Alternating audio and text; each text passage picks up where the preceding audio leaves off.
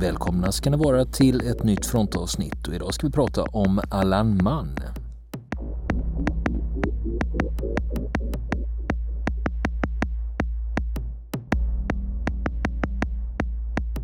Och nu ska vi fortsätta prata med journalisten Thomas Tynander som snart kommer ut med boken om Allan Mann.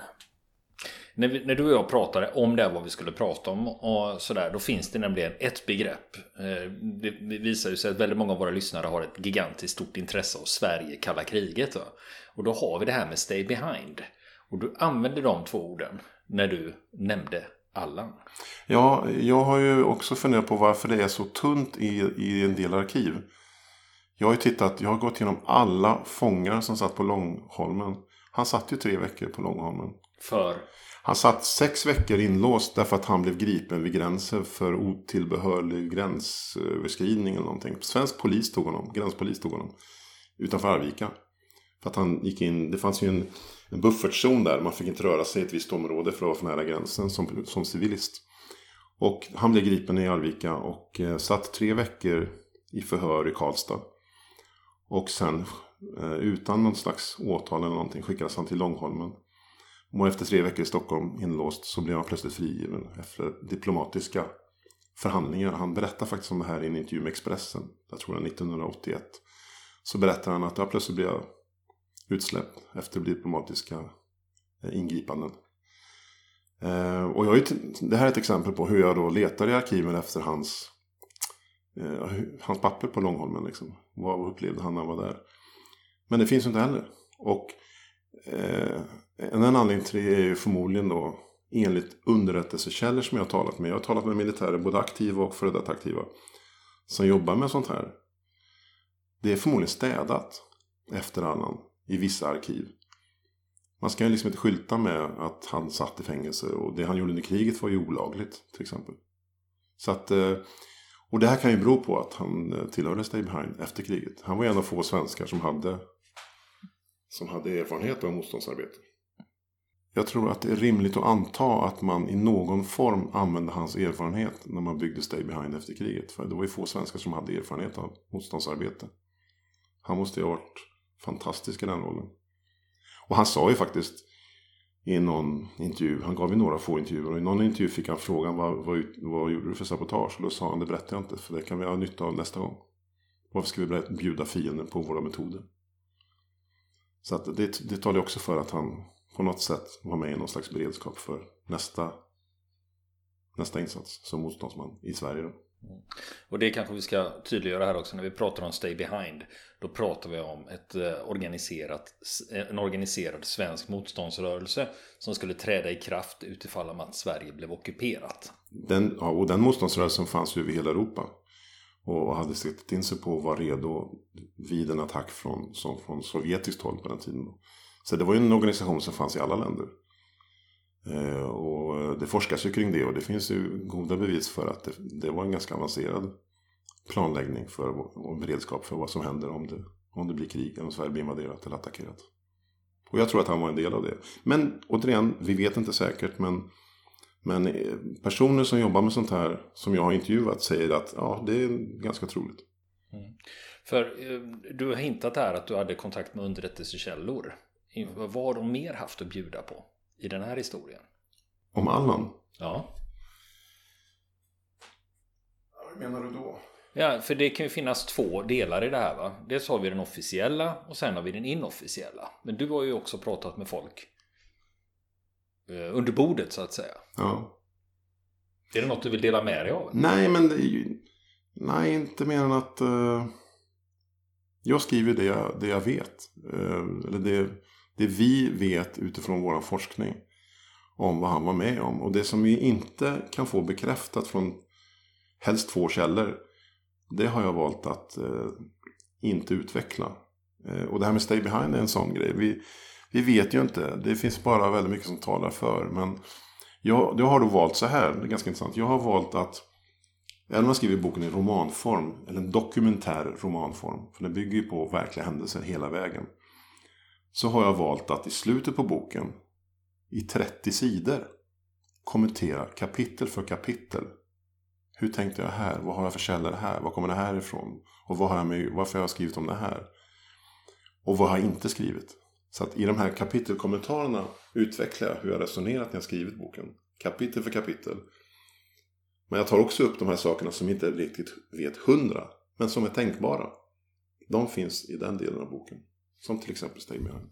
Ja, för när jag och Niklas Sennerteg håller på med fronten så gör vi ju så att om vi springer på uppgifter uppge eh, som vi upplever inte behöver vara hundra då nämner vi det var det kommer ifrån och har vi motstridiga källor så nämner vi både och och sen får lyssnaren själv fatta ett beslut vad de själva tror. Hur har du förhållit dig till de här? Ja, men det är precis hur jag gör. Jag, jag beskriver i min huvudtext i själva berättelsen eh, vad vi i min grupp med militärhistoriker och jag själv bedömer som väldigt trovärdigt. Det här har hänt. Men i de här kapitelkommentarerna tar vi upp även annat där vi skriver att ja, men här finns det två källor som säger olika saker. Eller här finns det ingen källa eller bara, eller bara en källa. Så det utvecklar ju den delen av boken. Så allt finns ju egentligen med men i olika former. Jag tycker det är intressant för det är ju inte så vanligt att man efter en roman, även en dokumentär, berättar hur arbetet, har gått, hur arbetet har gått till. Men där skriver jag ju kapitel för kapitel vad som är huvudkällor. Och vilka som har intervjuat och var kommer det här ifrån och vem berättade det och vilket år var det. Och hur mycket kan vi tro på det här.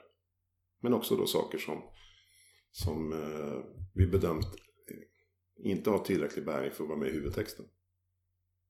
Men jag, jag försöker vara så öppen som möjligt med alla källor jag har. Mm. Har du fått ut något från norska eller engelska arkiv? Absolut. Inte så mycket britterna för att eh, när jag pratar med britterna om National Archives så berättar de att SOE eh, Eh, som ju Lingenkompaniet var en underavdelning till. De förstörde ju väldigt mycket av sina arkiv i slutet på kriget. Därför att man såg nästa konflikt mot Sovjetunionen. Så att inför kalla kriget så förstördes mycket arkiv i England för att de inte skulle hamna i fel händer. Så, att engelsmännen har haft en del hjälp, men framförallt de personer kring Allan. Men däremot det norska arkivet, det finns norska riksarkivet och Jämmerfrontmuseet, där finns det en del spår efter honom. Liksom, och de har ju haft nytta av. Där finns det ju liksom papper från kriget. Till och med brevväxlingar mellan Allan och militärattachén på ambassaden här i Stockholm. Så att absolut, det finns eh, arkiv även i Norge och även i Finland. Efter vinterkriget. Har det varit någonting du har letat efter som du känner att hade jag väl träffat den, påträffat den saken då hade mycket saker löst sig? Ja, jag är otroligt frustrerad över att vi inte har namnet på den här fransmannen. Som han räddade? Som han räddade i Narvik över till den svenska sidan. Som var svårt sårad och som förmodligen hade någon form av protes på foten. Han lär ha blivit, han, har, han lär ha gjort karriär. Han var löjtnant då, eller till och med fänrik. Det beror på om man översätter de franska termerna. Underlöjtnant, skulle vi kunna kalla honom. När han räddades. Han var när Allan Strand fick utmärkelsen överste. Han var med vid utmärkelsen när Allan fick medaljen i Paris. Han lär ha varit militärattaché i Köpenhamn. Och jag har gått igenom alla militärattachéer i Köpenhamn. Men hittar ju ingen som kan liksom eh, stämma överens med Narvik. Där jag också har plockat ut alla officerare som var med i Narvik. Från den franska sidan. Så att det är ett jäkla pusslande och han dyker inte upp där. Eh, vi har spår efter honom eh, i Töreboda till och med. Allan fick en kikare efter kriget. En fransk militärkikare från 1940. Som fransmannen lär ha gett till Allan som tack. Som ett minne från den här flykten. För då användes den här kikaren. Och varför skulle Allans familj idag ha en fransk kikare från 1940? Eh, så det, det är rimligt att tro att det, det kommer från fransmannen. Men vi har alltså, jag och mina vänner militärhistorikerna har letat. Eh, och kontakt, väldigt mycket kontakt med fransmän. Men fransmän är inte jätte, jätteduktiga på administration. Och väldigt ofta vägrar de helt att svara. Så att vi har inte lyckats få loss namnet än på fransmannen. Jag tror att vi får det så småningom, men just nu har vi inte det. Och det är ju för mig den, den liksom heliga graden på något sätt. Det, det är drömfyndet. Och jag har tre namn. Jag kan säga att jag har tre namn på franska officerare som blev generaler i NATO och framgångsrika. Som var med i Narvik och som blev sårade. Jag tror att det är en av de tre. Men vi har inte fått det bekräftat. Mm. Så det, det, det, är en dröm jag har, att få det bekräftat. Mm. För inledningsvis så berättar ju du här om eh, första gången du själv träffade Allan Mann som värnpliktig. Och eh, det roliga är när jag själv har pratat med folk om Allan Mann. Det är enormt mycket folk som har träffat Allan Mann i de här närstridsutbildningarna ute på de svenska regementena. Mm. Är det något du har sprungit på också när du pratar Absolut, med folk? och jag får ju väldigt mycket respons från Alltså när man rör sig i den här världen och intervjuar militärer och eh, rör, upp lite, rör lite i den här grytan så, så, så det är väldigt många som har mejlat och, och, och, berättat att de träffade Allan och vilket intryck de fick av honom och hans fasta anslag. Och, eh, jag har en grupp på Facebook där, där många är engagerade som hade träffat honom som delar med sig också av möten med Allan och de har till och med arbetat med honom. Så att eh, jag tror att eh, alla, alla just det här att han reste runt på olika regementen och utbildade under många år. Så jag tror att många svenska män som är 50 plus idag, ända upp till 90 plus, har fått en utbildning precis som jag fick och träffat honom. Och eh, det är superspännande om de är intresserade av att veta mer idag. Mm. För jag tänker mer i de som lyssnar på det här. Väldigt många är ju militärhistoriskt intresserade. Kanske någon av våra lyssnare sitter på nyckeln till den där franska officeren. Ja, alltså, ja. Nej, jag, det vore ju superhäftigt om, eh, om vi kunde få det bekräftat, vem det är. Eh, och all, alla bidrag eller tips är välkomna. Om det finns någon som känner franska militärer och, och kan ställa frågan, känner du till någon general som hade fotprotes? Så har vi kommit långt. Mm. Ja, men vi är inte framme där än, men absolut, det vore ju superspännande. Jag, vet inte, jag kan inte ens berätta hur jag skulle fira det. Det, det, så, det skulle vara jättestort. För får vi namnet på fransman så löser det så mycket annat.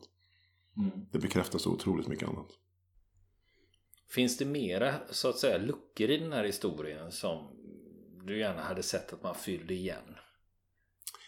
Eh, nej, det är ju det är den här fransmannen. Eh, jag känner att vi har tillräckligt med källor på hela historien. Sen är det klart att det finns avsnitt som är mer eller mindre bra återgivna i spåren efter Allan. Men det diskuterades ju länge, många, många år innan det här projektet om han var med i slaget vid Dieppe till exempel. Och det har vi kunnat slå fast, jag och mina vänner militärhistorikerna, att det måste han ha varit. För så pass tydliga är spåren efter honom i Dieppe.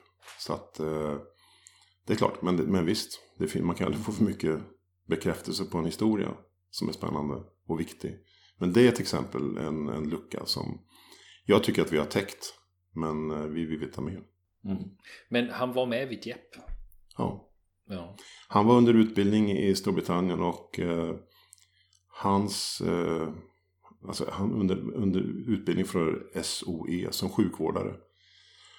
Och en av de första utbildningarna han genomgick där. Och de lydde under brittiska överkommandot som också eh, hanterade den här misslyckade invasionen i Frankrike. Och det var brist på sjukvårdare. Så det är väldigt lätt det, det, är väldigt lätt att tro eller tolka det som att ja, SOE, de sjukvårdare som de hade, de fick bidra med dem. Och det finns lite spår efter annan också i en och annan bok. Men eh, en viktig del av den här historien och all research gjordes av militärhistorikern Stellan Bojerud för många, många, många år sedan. Som kunde franska och kunde gräva i, i franska arkiv och som träffade Allan och intervjuade honom. Och Stellan Bojerud har skrivit att eh, i detalj vilket, vilket förband han var med i och vad han gjorde. Och de spåren har ju vi följt upp.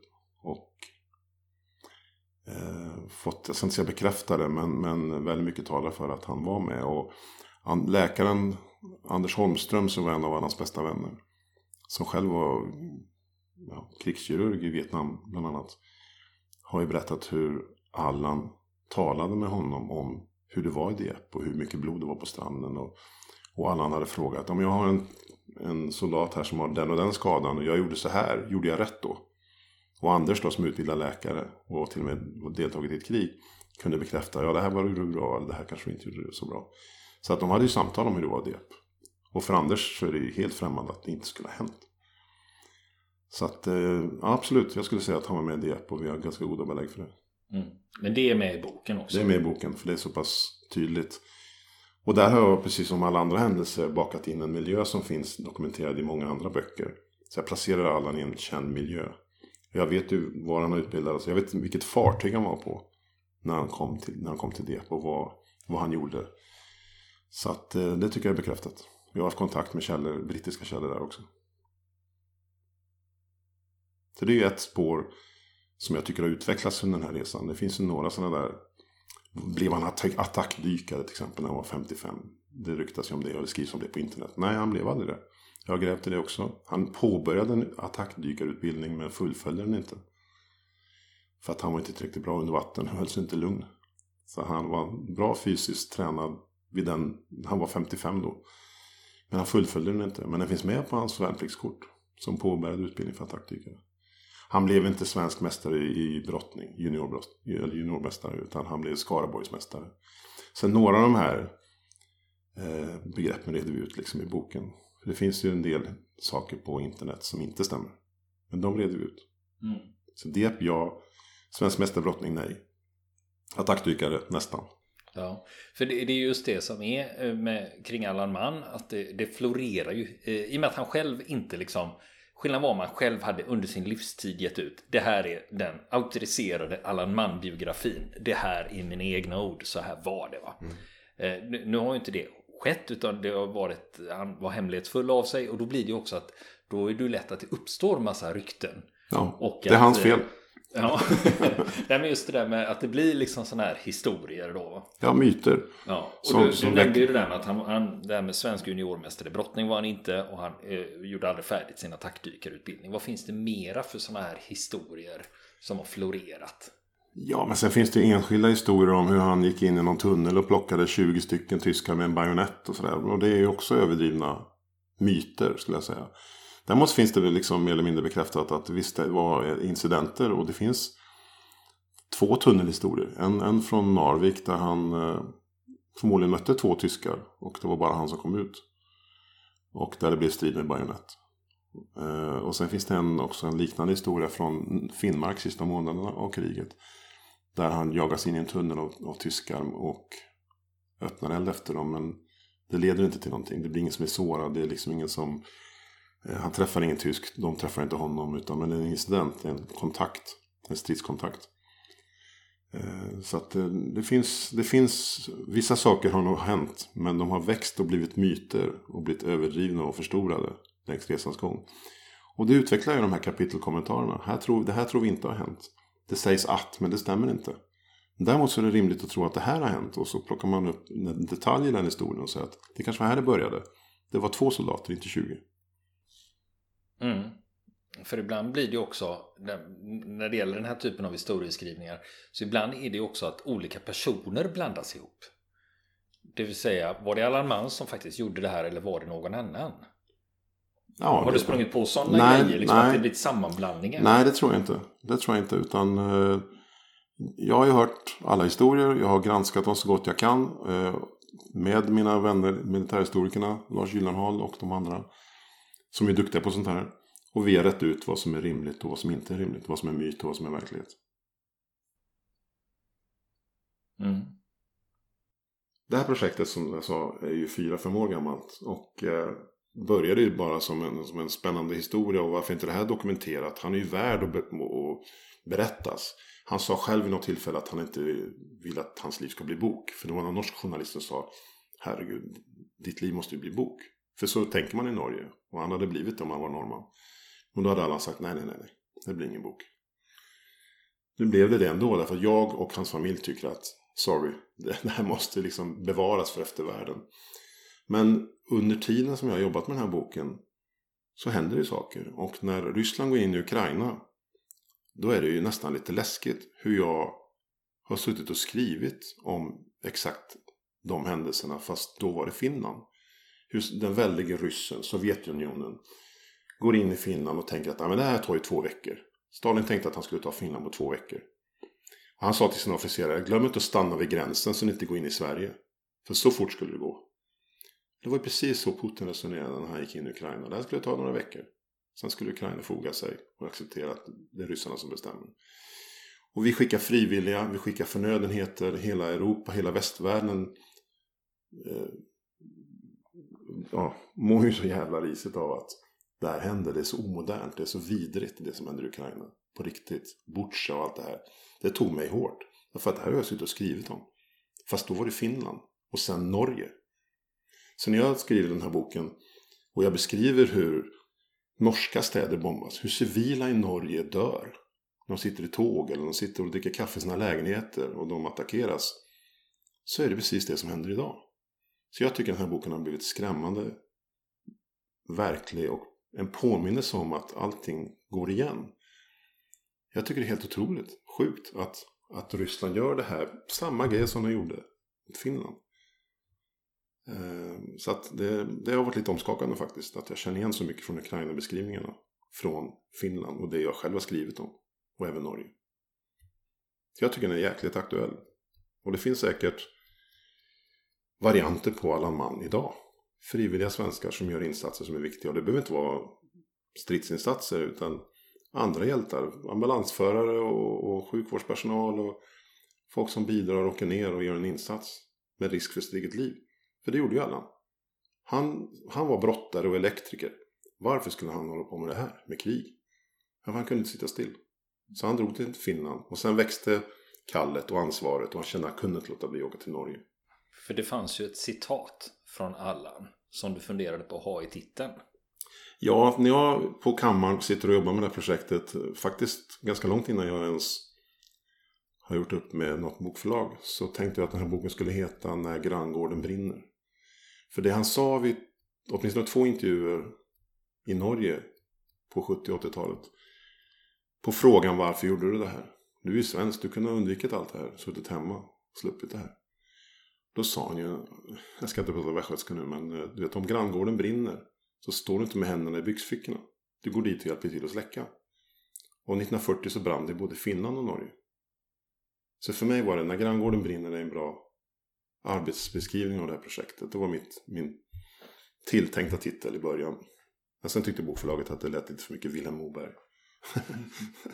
så att då ändrade vi det. Men eh, det var ju det som drev honom, att han kunde inte sitta still. Han kunde inte brottas och, och, och jobba som elektriker och, och bara läsa tidningen, läsa tidningen om hur, hur grannländerna liksom våldtogs. Sverige var ju omringat av kriget.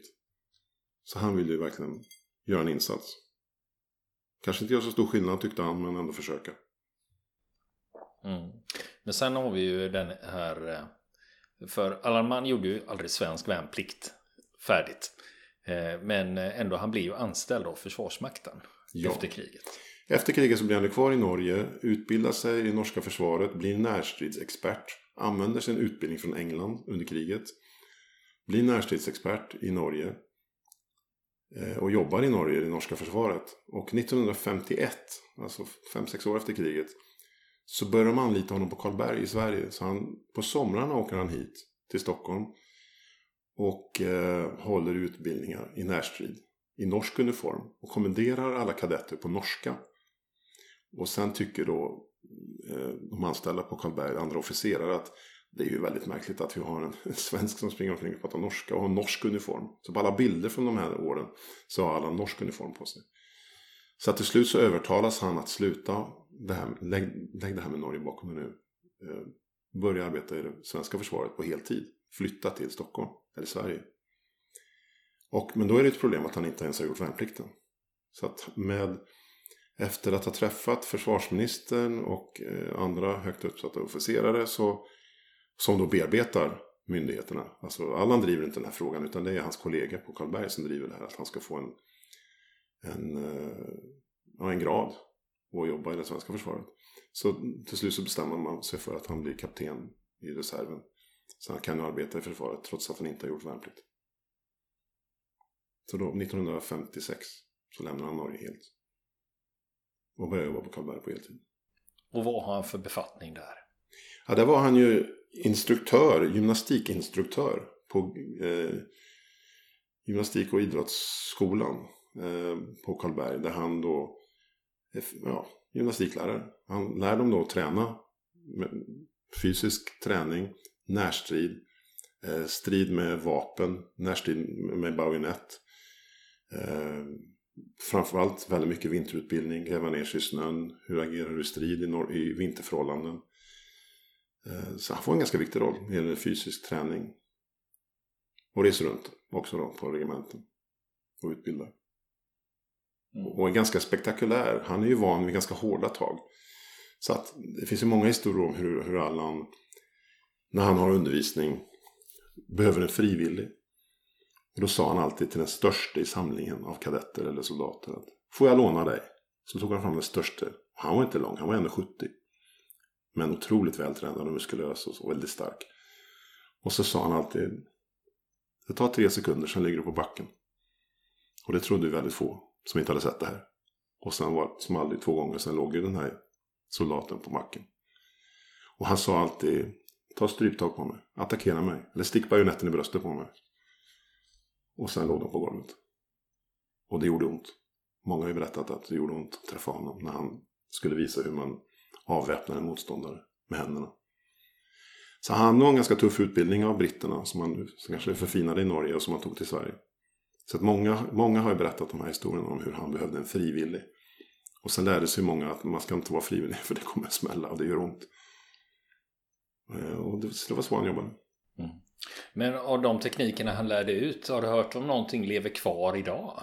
Ja men alltså brak, eh, som, är, som är grunden i fysisk träning i det svenska försvaret, det är ju hans verk. Eh, mycket av hur svenska försvaret idag tränar vinterstrid och, och vin överlevnad i svår arktisk terräng bygger på hans erfarenheter. Så att det finns tydliga spår än idag, även om de är kanske på väg att bli omoderna. Men i, han gick i pension 85 och i många årtionden, jag skulle säga ända fram till idag, så finns det spår av vad han drev igenom och vad han föreslog och den utbildning han hade på hur vi ska hantera saker som fortfarande används i utbildning. Det tror jag, absolut. Mm. Och slutligen, du säger att boken kommer nu den 27 april. På vilket förlag ligger den? Den ligger på Bazar förlag som heter Bonnier förlag. Och eh, ja, det är ett jättebra förlag eh, som gör en bra satsning och eh, det känns som responsen så här långt har varit jättepositiv. Jag tror, jag tror fler än vad vi har räknat med eller hoppats på känner till Allan. Jag får väldigt mycket respons nu på ja men honom har jag ju träffat. Eller honom, jag känner, min pappa träffade honom eller jag hade kontakt med Akademibokhandeln i Karlstad som ville ha författarkväll och prata om Allan. Det visade sig att hon som bestämmer det på Akademibokhandeln, ja hon har ju träffat Allan. För hon jobbade som praktikant på regementet i Karlstad och träffade honom när han besökte. Så hon blev eld och låg och tyckte det var superhäftigt att det finns en bok om honom nu. Så att framförallt i Värmland och Skaraborg så är han ju väldigt etablerad och känd i många kretsar. Så att eh, det känns som, som att eh, det kan finnas ett intresse för att lära känna honom bättre. Och vad var han med om? Och vi har ju hittat en hel del nytt. Och det känns skönt att, att reda ut några av de här myterna så gott det går. Och avfärda en del och sen lägga till och berätta, men fast de här, det här stämde. Har du något exempel på någon sån myt som har florerat som det visar sig att det fanns ju inte? Nej, det, då tycker jag man spär på myten om man, om man måste berätta den. Liksom. Så att, Men det är just det här med att han, att han plockade 20 tyskar i någon tunnel eller att han... Eh, ja, man överdriver hans liksom, stridsinsats. Man ska komma ihåg att han, han deltog i strid i Norge 1940. Han, han var med vid fronten i Finland men han avfyrade inget vapen. Han slogs inte i Finland utan han var i ordonnans. Men han slogs i Norge. Eh, och framförallt i Narvik. Och sen slogs han i Finnmark sista månaderna av kriget. Och såg förmodligen strid där uppe också. Han upplevde ju Finnmark som den blodigaste delen av sitt krig. Vilket är väldigt intressant. Men hans arv tycker jag nästan är störst när det gäller hans år som motståndsman. Att han civilt med fara för eget liv lever under norskt alias i Norge. Därför att om, man, om svenska motståndsmän greps i Norge, för det var ju olagligt, både enligt svensk och tysk syn. Tyskarna hade ju bestämt, Hitler hade bestämt att grips, hittar vi svenskar så griper vi dem och avrättar dem. Så alla visste förmodligen när han gick in i Norge under alla de här uppdragen att blir jag tagen nu då blir jag torterad och avrättad. Eller skickad till Tyskland, till läger. Så att i min bok så visst striderna, han var en del av striderna. Och de var viktiga i sig. Men eh, det som jag tycker är, ja, jag vet inte vad jag ska säga för ord där, men, men det jag tar till mig mest är ju de här åren, flera år, där han eh, åker till Arvika, går in på Sveders herrekipering, byter om, tar sig till fots eller cykel eller på skidor över gränsen. Och sen tar sig till Oslo eller Kongsvinger eller Hamar och genomför uppdrag i det ockuperade Norge i flera år. Och vet att varenda minut där är livsfarlig. Det tycker jag är viktigt att komma ihåg. Det är lika viktigt som stridsinsatserna. Och där tackar vi Thomas Tynander som har skrivit boken om Allan Manne som kommer ut den 27 april 2023. Det var för några år sedan så var jag själv på och träffade I15s kamratförening i Borås. Och där hade jag förmånen att få prata med förre översten Sven Vergård. Han berättade att han hade träffat Allan 1955 på Karlberg och han berättar så här. Och eh, där, där hade vi ju honom, man, som närstridsledare. Och eh, han pekade på någon och sa kom, kom ska jag hjälpa er, sa han. Och sen låg han i backen nedslagen Aha, med, snabbt. Ja, han var väldigt snabb alltså. Att kunna eh, lägga omkull en på något vis alltså. Men han var, han var en snäll och timid kille alltså. Det var ingen, om vi, jag vet inte om du har läst om ledarskapshistorierna. Han var definitivt ingen röd människa inte. Utan han var snarare en, en grön, försiktig människa. Men han var fantastisk på, på närstriden. Där ja, föll man omkull snabbt alltså. Var det ganska självklart var han hade lärt sig det här? Ja, det berättade han eh, utan att skryta så, så berättade han eh, då och då vad han hade varit med om. Eh, men utan något skryt eller någonting utan det var liksom väldigt naturligt. Han var väl med i den här gruppen som försökte spränga tunga vattnet i Norge va? Ja, han var tydligen med som reservstyrka där. Ja, på något vis ja. Så att han, han har, har varit med lite överallt. Alltså. Han var ju med i Kompani Linge. Mm. Ja. Men hur, eh, om man tänker sig hur han såg ut som man. Hur var han byggd? Var han spenslig? Var han kraftig? Mycket kraftig. Mycket kraftig. Ja, mycket kraftig. Han, han, ja, han var nog ungefär som en björn alltså, kan man säga. På något vis. Uh, utan att uh, förhäva sig det var det som var det största minnet egentligen. Att, att han var ju aldrig eh, stöddig på något vis. Utan när han slängde ner en i backen så, så vi stort sett bad han om ursäkt. men, eh, men eh, man åkte dit alltså. Det fanns ingen chans. Det där som du berättade om kniven har jag inte varit med om. Men det förvånar mig inte ett dugg alltså för att det gick ju inte att på något vis an, an, angripa honom. Då var, var man slutad. Och så fick man ont i kroppen. En annan medlem i I15s kamratförening är Jan Andersson. Han träffade Allan i Varberg 1967.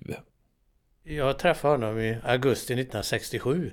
Och det var när vi gjorde värnplikten här på I15 så blev vi på befälsskolan, vi blev nedsända till Varberg för att hjälpa till Eh, Eh, på, med kadetterna från Karlberg. Eh, och det var det året som eh, kronprinsen var med i, eh, i, i på Karlberg. Eh, och då en dag så, ja vi var ju handräckningsvärnpliktiga då kan vi säga, eller blev, fast vi var ju befälselever. Så helt plötsligt så blev jag uttagen, anmälde för kapten Mann här borta. Ja, och jag hade ju ingen aning om vem han var, aldrig talat om honom. Och gick och anmälde mig till honom. Och, och, ja, det är bra. Vi ska åka ut och göra ett arbete här. Så hoppa in i bilen. Så vi hade en, en 903 och åkte i den. En fråga Han kom ju från Töreboda. Hördes det att han var från Skaraborg? Nej, det kan jag nog inte säga. Han var, han var tämligen eh, fri från dialekt. Det är min uppfattning. Men det kan vara fel. Det vet, visste jag inte. Nej, jag visste att han var från Töreboda men jag kan inte säga att han hade någon stark sån dialekt. Det, det, nej, det har jag inget minne av. Men hur som helst så åkte vi iväg då. Och eh, vi körde väl några kilometer bort där och skulle vi göra en skjutbana eh, den dagen. jag jobbade med honom en vecka där alltså. Så vi gjorde massa konstiga grejer. Men just den dagen som Eh, jag ska berätta om, det, då skulle vi sätta upp mål för pistolskytte. Så det sattes ner pålar i backen, slog i en spik och hängde upp en lerduva på den. Och så skulle de skjuta pistol på det. Och när vi gick där, och det var ju alltså eh, ungefär en 130 elever eller någonting, så det var ju 130 stolpar att sätta upp där. Eh, så det tog ju en stund. Och ett spett och slå ner och spika och greja. Och det var varmt, solen sken. Så att vi gick i kortbyxor. Och eh, eh, de träningsskorna som vi hade på den tiden var eh, värdelösa platta saker. Eh, men vi hade inget mer på oss, vi har bara överkropp och, och så. Och då såg jag ju honom att han hade en väldig massa ärr på kroppen. Så när halva dagen hade gått så kunde jag inte hålla mig utan jag var tvungen att fråga vad han hade varit ute för. Med så mycket skador. Ja, sa han. Här förstår du, här är en, här är en tysk bajonett. Och här är en handgranat. Och här är ett skott och så vidare. Han berättade och pekade på allihopa. Men, och sen var det klart. Det var inte mer brodering kring det. Men eh, han meddelade ju också då att han hade varit med i, i Norge under kriget. Men han pratade inte om kompani Linge eller någonting sånt där utan han, han var med i Norge under kriget och då var det så här. Sedan så, eh, ja, vi höll ju på där en vecka så att eh, jag upplevde honom väldigt trevlig. Han var alltså inte någon högfärdig officer som tryckte ner någon befälselev, utan tvärtom, han var en kompis helt plötsligt. Fast det var en sån gradskillnad. Och vi pratade och vi, eh, inte särskilt mycket för han var, inte, han var ganska fåordig så va. Men vi drack ju kaffe, hade med oss i termosen och satt där och eh, pratade om vad vi skulle göra och så. Ja, mycket trevlig, jag måste säga. Starkt minne. Men sen så kom han med hit upp till I15 sen några veckor senare. Det var väl när de hade gjort färdigt där nere i Varberg. Och eh, då hade han närstridsutbildning med oss. Och eh, då hade vi en kille som han tog ut som skulle anfalla honom med bajonett. Och eh, Eh, då hade han ju slidan på bajonetten där, för han tänkte jag kan ju skada dig om jag trycker dig med bajonetten. Men då sa jag, ta av slidan, du ska ha en skarp bajonett. Ja, gjorde han det. Och, hugg nu då! Hugg nu då! Men det gjorde han ju inte. Han var ju rädd för han skulle kunna skada honom, kände han. Men nu säger jag till dig, sa han, att hugg nu då! Eh, och han mesade till lite där, men då fick han en örfil, pojken. Och då blev han förbannad naturligtvis och då högg han. Och då small det bara. Och han åkte rakt in i kasanjen här utanför gymnastiksalen. Och han rann ner efter, stram, efter stammen på trädet och såg ut som han somnade av. Och eh, då berättade han då precis hur han hade gjort för att eh, möta en sån sak. Eh, sen var det lite andra saker vi höll på med på närstriden där. Men eh, efter det har jag aldrig träffat honom. Utan det var det var sista gången. Vill ni komma i kontakt med oss så kan ni göra det via vår Facebook-sida som heter Fronten. Det är inga problem för er att leta er fram där. Eller också så mejlar ni på vår mejladress och det är frontenpodcast.gmail.com.